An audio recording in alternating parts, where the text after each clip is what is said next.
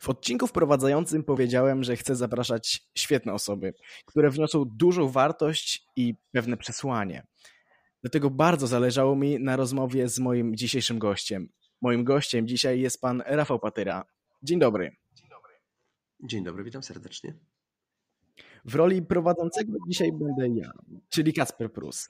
I z góry dziękuję bardzo, że zgodził się pan wziąć udział. Jest mi bardzo miło, że dzisiaj będę mógł z panem porozmawiać. Mnie również bardzo dziękuję za zaproszenie. Jestem ciekaw, o co mnie zapytasz, Kacper. Na początku luźne pytanie o wczorajsze, powtórzone co prawda, losowanie. Który mecz pana zdaniem zapowiada się najciekawiej? Przypomnę tylko te pary, które określone są za najbardziej ekscytujące. Inter Mediolan z Liverpoolem, P S G z Realem Madryt czy Atletico z Manchesterem United. A może jakaś inna para najbardziej według pana wydaje się ciekawa? No ja zazwyczaj patrzę na takie losowania przez pryzmat Polaków, jacy ostali się w rozgrywkach, więc Bayern Monachium to będzie coś, na co będę zwracał mocno uwagę, zwłaszcza, że typuję ten zespół do zwycięstwa w Lidze Mistrzów. Bayern w tym powtórzonym losowaniu trafił na zespół z Salzburga, myślę, że jest zdecydowanym faworytem tej rywalizacji, nie musi być łatwo, ale to jest na tyle duża marka i dysponuje na tyle silnym zespołem, mam na myśli Monachijczyków, że pewnie sobie poradzą, a bardzo bym chciał oczywiście, żeby Robert też nastrzelał troszkę bramek, niech walczy o kolejne trafienie, niech walczy o koronę Króla Strzelców w Lidze Mistrzów i niech sobie dorzuci ten jeszcze jeden puchar do swojej kolekcji. Jest wielkim sportowcem, zasługuje na to z pewnością. A Bayern jest na tyle mocną drużyną, ma na tyle dobrych piłkarzy, że sądzę, że będzie rozstawiał rywali po kątach, rozpoczynając od Salzburga. Natomiast gdybym miał jeszcze wskazać jakąś taką parę, która wywołuje we mnie drżenie niecierpliwości i nie mogę się doczekać na te wiosenne mecze, to z pewnością byłaby to para, gdzie grają Paris Saint-Germain i Real Madryt. Wielkie kluby, galaktyczne składy yy, i historia jeszcze, która gdzieś tam pozostaje z boku, czyli dwaj koledzy, yy, jeden w Realu Madryt, drugi w P S G, czyli Karim Benzema i Kylian Mbappé. Benzema stara się usilnie ściągnąć Mbappé do Realu, jest na, na dobrej drodze, bo Kylian Mbappé już chciał się rozstać z P S G, nie puszczono go na razie, ale kontrakt ma tylko do końca sezonu, pewnie później odejdzie do Madrytu. To będziemy mieli dopiero duet, nie tylko w reprezentacji Francji, ale także w Realu Madryt. No i tutaj pojawia się pytanie, jak ten Mbappé będzie się spisywał w meczach przeciwko swojemu prawdopodobnie przyszłemu pracodawcy? Czy będzie grał na maksa? Będzie chciał mu się pokazać i godnie pożegnać się z Paryżem?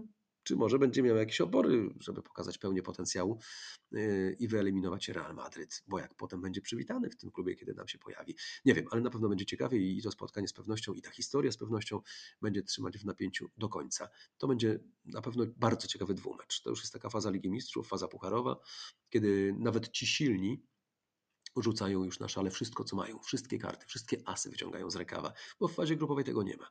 Tam jest jeszcze zabawa dla tych najmocniejszych. A wiosną to my już gramy na poważnie, to już tam nie ma, że kogoś oszczędzimy. To już jest rywalizacja o pieniądze, to już jest rywalizacja o prestiż, to już jest rywalizacja o spełnienie ambicji i na końcu tej ścieżki o puchar. Liga Mistrzów nie zawodzi. Najlepsze, najsilniejsze rozgrywki na świecie, a kiedy przychodzi wiosna w Lidze Mistrzów, no to jest crème de la crème. Ja się spodziewam, że ten krem będzie wyjątkowo słodki także w przyszłym roku. Jak wcześniej pan wspomniał, mamy również zestawienie Salzburga z Bayernem Monachium. W Bayernie oczywiście gra pan Robert Lewandowski, w Salzburgu zaś pan Kamil Piątkowski. Pan Kamil Piątkowski określany dużym talentem. No właśnie, kto pana zdaniem obecnie z młodych polskich piłkarzy ma przed sobą największą karierę? Kilku zdolnych jest, troszeczkę zmienia się podejście do szkolenia w Polsce na plus, nie jest jeszcze idealnie, ale już są ośrodki, gdzie szkoli się młodzież dobrze. Szczecin, Lubin, Poznań to są takie miejsca, gdzie widać, że ta praca z młodymi piłkarzami zmierza w dobrym kierunku. Ja akurat jestem fanem linii jaką i strategii, jaką obrano w Pogoni Szczecin. Podoba mi się i to, jak się tym klubem zarządza, i to jak gra pierwszy zespół i to jak pracuje się w akademii z młodymi chłopcami. Yy, dlatego też nie mam specjalnego problemu ze wskazaniem tego najzdolniejszego piłkarza młodego pokolenia. Dla mnie to jest Kacper Kozłowski. Yy, znana już postać, bo przecież był na Mistrzostwach Europy, zresztą najmłodszy uczestnik Mistrzostw Europy w historii, jeśli weźmiemy pod uwagę wszystkich uczestników, a nie wcale tylko Polaków. Yy, Kacper ma yy, jest dojrzały, bardzo dojrzały jak na swój wiek i jak yy, na ten niewielki w sumie staż, jaki ma za sobą, jeśli chodzi o grę na poziomie seniorów. natomiast gra bardzo dojrzale. Jest dobrze wyszkolony technicznie, jest taki bezczelny w pozytywnym rozumieniu tego słowa na boisku, nie boi się, wybiera trudne warianty, skomplikowane, które często mu wychodzą. Nie stara się grać na alibi, nie stara się grać łatwizny. Kiedy pojawia się na murawie, to potrafi zawsze do tego meczu dorzucić taką szczyptę piłkarskiej magii. Potrafi pokazać coś ekstra, potrafi pokazać coś, czego na co dzień nie oglądamy na piłkarskich boiskach. Jeśli tylko będą omijały go kontuzje, bo niestety często mu dokuczają, to jest to zawodnik na naprawdę duże europejskie granie. Pewnie zmieni klub wkrótce. Mam nadzieję, że to będzie klub, który da mu szansę rozwinąć swój potencjał, że dobrze wybierze, że wybierze patrząc na to, jakiego, na jakiego trenera wpa- przyjdzie mu wpaść i jak, jaką piłkę gra zespół, do którego przyjdzie mu trafić. Chciałbym, żeby to był raczej Manchester City albo Liverpool niż Brighton, bo uważam, że w takim zespole, który gra piłkę kombinacyjną, techniczną, opartą na dominacji, to Kacper realizowałby się dużo lepiej niż w jakimś, gdzie będzie jego rola sprowadzona tylko do tego, żeby kopnąć i biec. Życzę mu jak najlepiej. Uważam, że to może być świetny ambasador w nieodległej przyszłości polskiego futbolu na arenie międzynarodowej. Ale takich piłkarzy jest więcej. W samej Pogoni Szczecin, gdybym mógł wskazać, to jest taki piłkarze, którzy mi się podobają kilku, a może nie mają jeszcze tak głośnych i nośnych nazwisk jak Kacper. Podoba mi się Mariusz Fornalczyk, podoba mi się Marcel Wędrychowski, wypożyczony teraz z Pogoni Szczecin do Górnika Łęczna. Podoba mi się Kacper Smoliński, który grał nawet więcej od Kacpra Kozłowskiego, dopóki nie dopadł go uraz. Podoba mi się Adrian Benedyczak, który z Pogoni Szczecin latem odszedł do włoskiej Parmy, a który moim zdaniem w reprezentacji zastąpi wkrótce Roberta Lewandowskiego, więc to nie jest wcale takie bardzo wąskie grono. A jeśli do tego dodamy, nie wiem, wychowanków Lecha Poznań, na przykład Jakuba, Jakuba Kamińskiego, to tam jakiejś takiej wielkiej pustyni, wielkiej pustyni nie ma, nie ma. Ale oczywiście chciałbym, żeby u nas się szkoliło jeszcze lepiej. Uważam, że piłkarska piramida powinna być oparta na solidnych podstawach, czyli na szkoleniu młodzieży, na bazie odpowiedniej, a dopiero potem powinniśmy zwracać uwagę na sukcesy czy do pierwszej reprezentacji, czy drugiej drużyn klubowych. One przyjdą, tylko ja jestem zwolennikiem tezy, że nie warto budować czegoś tylko dla sukcesu, tylko że sukces jest naturalną konsekwencją budowania zdrowego klubu, czy zdrowej takiej struktury, zdrowej, zdrowego podmiotu sportowego, że sukces przyjdzie i będzie wtedy ciągły, stały, a, a nie będzie wynikiem przypadku, czy nagłego sypnięcia większą kasą i zrobienia transferów. To krótkowzroczna polityka, a ja jestem za polityką rozsądną, długofalową. Nieczęsto to się zdarza w Polsce, ale coraz częściej na szczęście.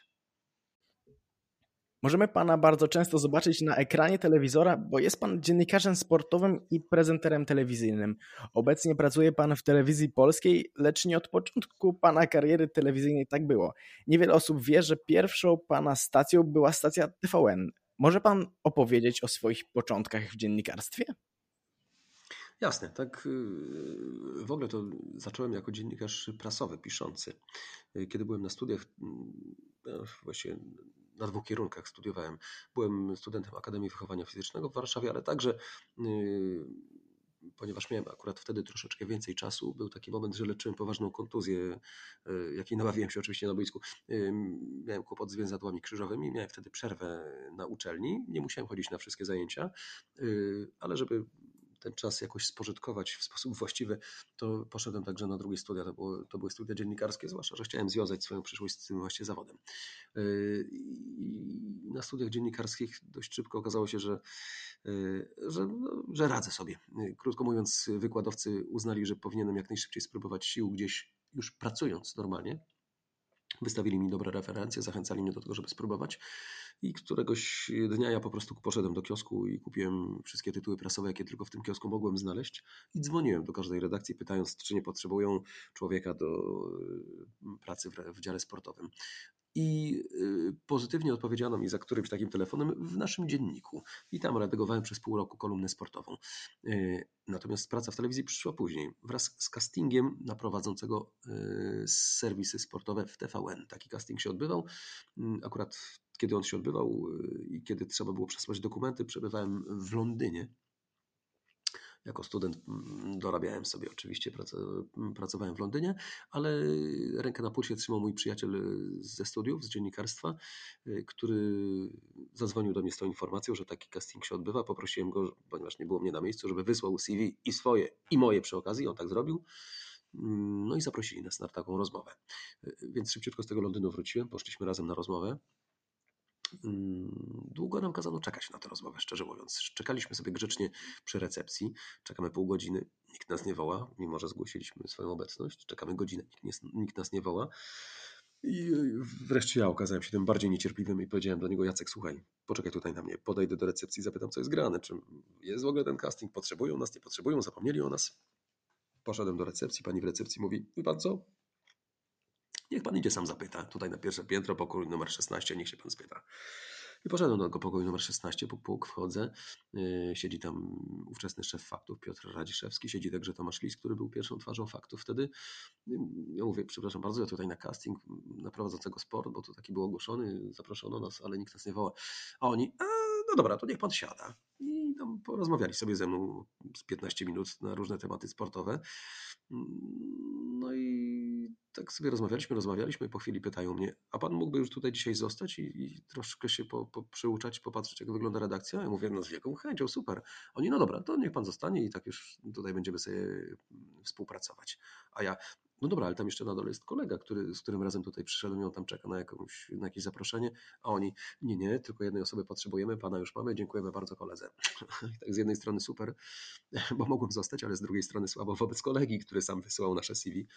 No ale zszedłem oczywiście, jakoś zrozumiał tę całą sytuację, zresztą koniec końców nie było takiej tragedii, bo ja odnalazłem się w dziennikarstwie, ale on też gdzieś tam w tym szeroko pojętym dziennikarstwie sportowym się później odnalazł, bo zaczął pisać książki, biografie sportowców, na przykład Włodka Smolarka, taką fajną biografię napisał i wydał, także yy, on też sobie później w życiu poradził, pretensji do mnie nie miał oczywiście, natomiast dzięki temu ten mój jakiś taki dług moral, moralny został szybko spłacony.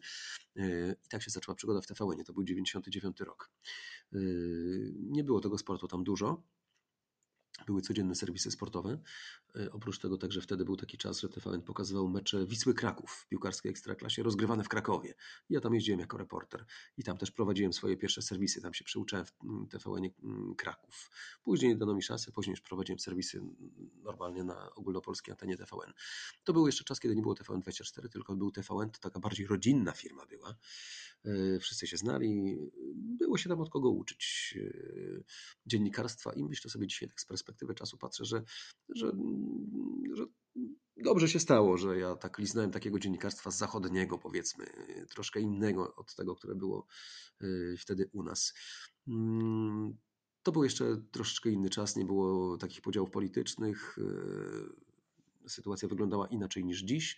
Przez trzy lata byłem w T V N-ie, byłem świadkiem, jak rodził się kanał T V N dwadzieścia cztery, pierwszy w Polsce kanał informacyjny. Tutaj też sporo się nauczyłem, bo też na początku w nim pracowałem. A potem po trzech latach odszedłem na pół roku, jak się okazało później, do telewizji Puls. To było bardzo fajne doświadczenie. Okazało się, że krótkie, bo firma miała problemy właścicielskie, własnościowe i ostatecznie upadła. Później się jeszcze odrodziła, ale to już był inny Puls. Natomiast ja tam byłem tylko przez pół roku. Za to trafiłem do świetnego zespołu, naprawdę, w którym też można się było fajnie realizować, dużo nauczyć i to było kolejne doświadczenie, które też jakoś mnie tam wzmocniło. Przy okazji nauczyło mnie sporo dobrego dziennikarstwa. I po tej przygodzie półrocznej z telewizją Puls od stycznia dwa tysiące dwudziestego, dwa tysiące drugiego roku, przepraszam, od, przeszedłem do e, telewizji polskiej i od tamtej pory jestem w telewizji polskiej. To jest, to jest moje miejsce od tamtej pory, czyli już prawie dwadzieścia lat. E, od razu poszedłem do redakcji sportowej, natomiast też dość szybko zacząłem pracować także poza redakcją sportową. Szybko zacząłem pracować w Pytaniu na śniadanie. Na początku przez trzy lata prowadziłem tam przegląd prasy codziennie w Pytaniu na śniadanie. Później po trzech latach także zacząłem prowadzić cały program, więc to było kolejne doświadczenie, które mnie jakoś kształtowało dziennikarsko. Bardzo mi, ponieważ ja jestem z natury optymistą i takim człowiekiem, który lubi i często korzysta z poczucia humoru, więc taki program lifestyle'owy bardzo mi pasował. Więc do tego sportu doszło jeszcze Pytanie na śniadanie, a potem siłą rzeczy już w miarę nabywania takiego obycia telewizyjnego, doświadczenia, zyskiwania swobody na antenie, zaczęły pojawiać się także inne, inne programy, inne propozycje. No i tak jakoś z tą Telewizją Polską mocno się związaliśmy. Dzisiaj bardzo się z tego wyboru cieszę. No i realizuję się jako dziennikarz w Telewizji Polskiej na różnych segmentach, bo wciąż jestem w redakcji sportowej, ale prowadzę także Teleekspres, prowadzę program w redakcji katolickiej Rodzinny Ekspres, no i prowadzę teleturnie wiedzy ekonomicznej dla młodzieży, Sukces na bank i kilka jeszcze innych rzeczy od czasu do czasu się trafia. Także na wielu polach, ale to taką moją ciekawość świata, jaką mam gdzieś tam w sobie wbudowaną, też zaspokaja, więc bardzo się z tego wszystkiego cieszę, z tych wszystkich doświadczeń, jakie, jakie mogę teraz nabywać. W T V P Sport głównie zajmuje się Pan piłką nożną. Widać, gdy się Pana ogląda, że mówi Pan o niej z przyjemnością, więc czy kiedyś chciał być Pan piłkarzem, czy od początku jednak dziennikarzem? Nie, nie, najpierw to się zaczęło od zamiłowania do piłki nożnej, do sportu generalnie. Z takiego domu wyszedłem, że to było jakby naturalne. Mój tata był nauczycielem wychowania fizycznego, mama była polonistką, więc jedno i drugie gdzieś tam swoje geny mi zaszczepiło. Jedno pilnowało, żebym się dobrze uczył, żebym dużo pisał, żebym dużo czytał i to od małego dziecka, a drugie dbało o rozwój ten taki fizyczny. Byłem sprawnym dzieckiem od małego. I gdybyś mnie zapytał o pierwsze jakieś takie wspomnienia z dzieciństwa, to przede wszystkim to była piłka. Ja wychowałem się w bloku, gdzie wystarczyło zejść na dół i już się wychodziło na boisko asfaltowe, piłkarskie. Ja tam spędzałem każdy dzień. Mieliśmy przez jakiś czas, ale to było tak kilka lat, taką fajną paczkę na osiedlu, że po prostu graliśmy codziennie po szkole. Codziennie, bez względu na to, jaki to był dzień tygodnia. Bez względu na to, jaka to była pora roku. Graliśmy w Wielkanoc, graliśmy w Wigilię, graliśmy w Boże Narodzenie, graliśmy w Sylwestra, graliśmy w wakacje codziennie. Na śniegu, na mrozie, w upale, w deszczu, nie było znaczenia. Tak się hartowała stale. Szybko też dosyć zacząłem uprawiać sport wyczynowo w klubie. Moim macierzystym klubem jest Lewart Lubartów. Ja pochodzę z Lubartowa, z Lubelszczyzny. Tam stawiałem swoje pierwsze kroki, więc jako dziecko już uprawiałem futbol wyczynowo i przez te czternaście czy piętnaście lat tak właśnie było, więc jestem piłkarzem, byłem piłkarzem, który zapach szatni jak najbardziej zna i smak rywalizacji zna. Na studiach, przy okazji studiów na Akademii Wychowania Fizycznego byłem też na specjalizacji piłkarskiej, trenerskiej, więc jestem też dyplomowanym trenerem i nawet, żeby było ciekawie, to jestem trenerem, który trenuje. Prowadzę reprezentację Telewizji Polską. Mamy taką reprezentację w Telewizji Polskiej. Ja jestem trenerem i menedżerem tego teamu jednocześnie, bo nie tylko dbam o to, żeby prowadzić zajęcia, prowadzić treningi, czy prowadzić zespół w meczach, a dużo i gramy, ale też, żeby ten zespół w ogóle istniał. Ja go prowadzę. Mam wpływ na kształt tej kadry. Kadra jest stała, dwadzieścia pięć osób liczy, ale co roku dokonujemy pewnych korekt, żeby dać szansę nowym piłkarzom, nowym ludziom, nowym twarzom. Bardzo dużo gramy, około sześćdziesiąt do siedemdziesięciu meczów rocznie nawet. To są mecze na różnych boiskach, nie tylko na tych dużych, tradycyjnych po jedenastu, ale także na mniejszych po sześciu, ale także na hali. Mamy takie motto, gramy i pomagamy, dlatego że chcemy nie tylko spełniać się sportowo, czy spełniać te marzenia, jakie mieliśmy w młodości, kiedy chcieliśmy zostać wielkimi piłkarzami, ale oprócz tego, że gramy, to także staramy się, żeby to przynosiło przyjemność nie tylko nam, ale także innym ludziom, żeby to miało jakiś głębszy sens, więc istniejemy też po to, a może głównie po to, żeby grać w meczach charytatywnych. Bardzo dużo tych meczów gramy. Jest mnóstwo osób potrzebujących. Bardzo często są to dzieci. Jeździmy na takie turnieje czy na takie mecze charytatywne, gdzie pomagamy zbierać pieniądze, środki często na, najczęściej na leczenie. Tydzień temu byliśmy na przykład w Opatowie, gdzie graliśmy mecz dla Iguni, która jest chora i potrzebuje kilku milionów złotych, żeby można było opłacić jej terapię. To są często właśnie takie sytuacje. A przy okazji jeszcze często jest tak, że kiedy gdzieś gramy, kiedy gdzieś jedziemy, kiedy gdzieś jesteśmy na jakimś meczu charytatywnym, to, to pojawiają się tam kamery, taki materiał trafia wtedy do telewizji, a dzięki temu jest głośniej o tym dziecku, o jego potrzebach i często takie zbiórki bardzo mocno przyspieszają, bardzo mocno rośnie na koncie ta kwota, która jest potrzebna, żeby takie dziecko uratować. Kilka takich sukcesów, nie mówię o sukcesach sportowych, tylko około sportowych, nazwijmy to, kilka takich sukcesów zanotowaliśmy, bo dzięki między innymi takim wydarzeniom i takiemu, zdawałoby się, błahemu graniu w piłkę udawało nam się dołożyć rękę do sukcesów w postaci na przykład zebrania aż dziesięciu milionów złotych na operację dziecka. To bardzo dużo, kosmiczna kwota, a jednak da się to uzbierać. Są ludzie, którzy w takich sytuacjach otwierają mocniej serca. Warto o takich ludziach mówić, warto nagłaśniać w takiej sytuacji, bo, bo można komuś rzeczywiście pomóc, można komuś uratować życie.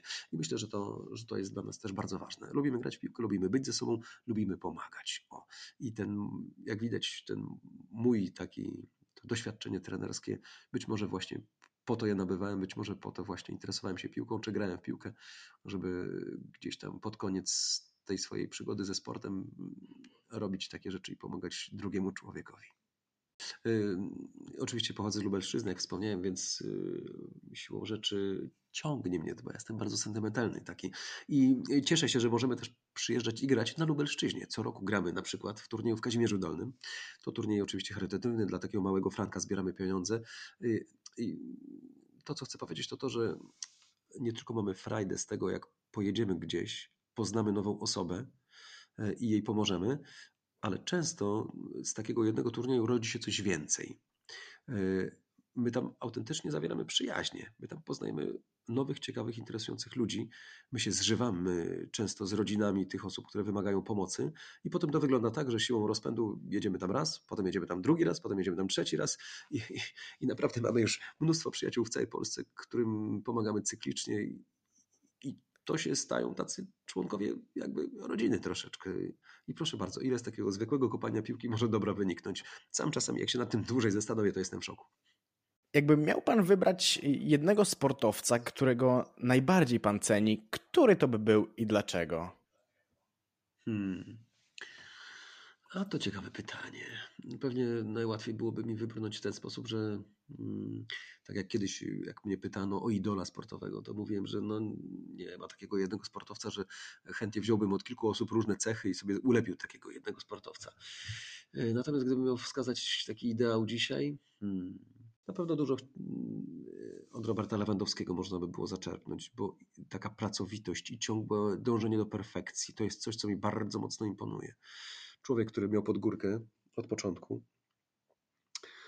na którego, który nie był cudownym dzieckiem, który był chucherkiem, na którego nikt nie stawiał początkowo, który stracił tatę wcześniej, który pochodził z, wcale nie z bogatego domu i potrafił przez to wszystko przejść i sobie z tym wszystkim poradzić i zostać wielką gwiazdą dzięki swojej pracowitości, dzięki swojemu nastawieniu mentalnemu, dzięki wsparciu rodziny, no to to są takie rzeczy, które bardzo mocno do mnie przemawiają i bardzo mocno mi się podobają. Są też sportowcy, którzy imponują mi różnymi innymi przymiotami. Są sportowcy, którzy podobnie jak ja podzielają głęboką wiarę w Boga, to Jemu dedykując i Jemu zawdzięczając swoje sukcesy. Tak przynajmniej deklarują. Myślę, że, że to są też osoby, które mi imponują swoją wiarą i tym, że potrafią w niej upatrywać korzeni swojego sportowego sukcesu. Doceniam, może dzięki temu, że sam byłem sportowcem, ja doceniam wysiłek, jaki każdy sportowiec wkłada w to, żeby budować własną ścieżkę kariery, żeby osiągnąć sukces, bo wiem, ile potu to wymaga, ile to wysiłku, ile to wyrzeczeń wymaga. Oczywiście są, różne są charaktery. Mnie imponują takie charaktery, które są nastawione na inwestowanie w siebie, takie bardzo mocne, które potrafią radzić sobie z trudnościami, jakie są dookoła, które potrafią sobie radzić z presją, a ta potrafi być gigantyczna i ja, będąc dziennikarzem i osobą publiczną, mam tego świadomość. To naprawdę nie są łatwe rzeczy i nie wszyscy sobie z nich chyba zdają sprawę. Sportowiec to jest osoba, która dźwiga na swoich plecach wielki bagaż, ciężki plecak oczekiwań całego narodu. Im wyżej jesteś, im jesteś lepszym sportowcem, tym ten bagaż waży, waży więcej, która musi zmagać się z hejtem także, nawet jeśli osiągasz sukcesy, to ten hejt pojawia się zawsze. Zawsze będzie ktoś, kto ci zazdrości, zawsze będzie ktoś niezadowolony z twoich sukcesów. Ciężko to zrozumieć, ale tak to właśnie działa i to wcale nie tylko w Polsce. To jest naprawdę nieustające pasmo odmawiania sobie przyjemności w imię jakiejś wyższej idei, w imię wyższego celu. Bardzo szanuję takich ludzi, którzy potrafią te przyjemności gdzieś tam odsunąć na bok, a skupić się tylko na pracy. To jest wielkie dzieło i gdybym mógł coś dla siebie z takich sportowców uszczknąć, wziąć, to na pewno taka yy, siła wewnętrzna i przekonanie o słuszności tego, co się robi, i właśnie zapał i chęć do pracy, siła do pracy, no to jest coś, co każdemu by się przydało, niekoniecznie wcale w sporcie. To myślę, że, to myślę, że są takie cechy, który, którymi dysponuje wielu sportowców, a być może nawet wszyscy na wysokim poziomie, a przynajmniej większość na wysokim poziomie, a to jest coś, co mi bardzo imponuje. Nieco wyprzedził Pan moje pytanie, nie do końca odpowiadając, ale wspominając o Bogu. No właśnie, otwarcie mówi Pan o swojej wierze, nie wstydzi się tego, a wręcz jest z tego dumnym. Stąd moje pytanie, co dla Pana znaczy wiara i jak ważna dla Pana jest? Bardzo ważna. Bez niej pewnie nie zrobiłbym kroku. Inny byłbym na pewno, a to z niej czerpię siłę i z niej czerpię, czerpię motywację i ona pomaga mi zrozumieć wiele rzeczy, także tak jakie zachodzą w moim bezpośrednim otoczeniu, czy we mnie samym. Ona też pomaga mi wartościować świat i te rzeczy ważne stawiać na pierwszym miejscu, a te mniej ważne na kolejnych, bardziej odległych. Pomaga mi uporządkować wszystko.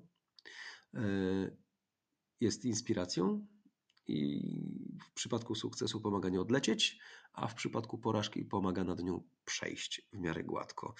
Nie byłbym chyba takim samym człowiekiem, gdyby nie było tej wiary. Tak sobie myślę. I bardzo, na pewno dużo mocniej przeżywałbym potknięcia czy porażki, których przecież w życiu każdego nie brakuje. A dzięki wierze wszystko jest do przyjęcia, wszystko jest do zrobienia. I przyje, do przyjęcia jest porażka, można ją sobie wytłumaczyć, można przekuć w coś pozytywnego i wartościowego, a i sukces pozwala mm, przyjąć go z godnością, a jednocześnie z pokorą, żeby nie odlecieć i żeby ten sukces nie był ostatnim jasnym akcentem w zawodowym życiu. Zgadzam się zupełnie, również z mojej perspektywy wiara w życiu jest bardzo ważna, a nawet i najważniejsza. Ostatnie już dzisiaj pytanie. Jestem bardzo ciekawy, jak Pan na nie odpowie. Ma Pan do dyspozycji w jednym momencie wszystkie billboardy świata. Co by Pan chciał na nich przekazać? Hmm. Adwent mamy, więc Maranata, po prostu chciałbym na nich na, napisać. I jeszcze najchętniej z jakimś ładnym wizerunkiem Jezusa. Niech się wszyscy cieszą i niech wszyscy oczekują na Jego przybycie. Niech otworzą swoje serca. To jest najważniejsze tak naprawdę, bez względu na to, czy ktoś jest sportowcem, czy ktoś wykonuje jakiś inny zawód. Ja zachęcam do tego, żeby gdzieś tam wewnątrz siebie spojrzeć i żeby sobie wszystko poukładać w głowie, w sercu, w sumieniu. Jeśli Bóg jest na pierwszym miejscu, wszystko jest na właściwym miejscu. Naprawdę wszystko się potem samo we właściwe szufladki, we właściwe półeczki układa. To nie jest łatwa droga. Wymaga to wiele od człowieka. Natomiast jak się na tą ścieżkę wejdzie i się nią podąża, to w miarę pokonywanych kilometrów czy też lat, w zależności od tego, jak ten dystans będziemy mierzyć i liczyć, człowiek dochodzi do wniosku, że to wszystko, co było wcześniej i co wydawało nam się, że jest dla nas takie ważne, wcale takie ważne nie jest. A ważne, dobre i piękne jest to, co akurat na tej swojej drodze spotykamy i co zaliczamy. Więc Maranata i z odwagą do przodu. Pięknie Pan to podsumował. Rozmowa z Panem była dla mnie wielką przyjemnością. Bardzo Panu dziękuję. Dziękuję również słuchaczom, którzy wysłuchali do końca. Do usłyszenia w następnym odcinku, a Panu jeszcze raz bardzo dziękuję. Dziękuję pięknie i wszystkiego dobrego życzę.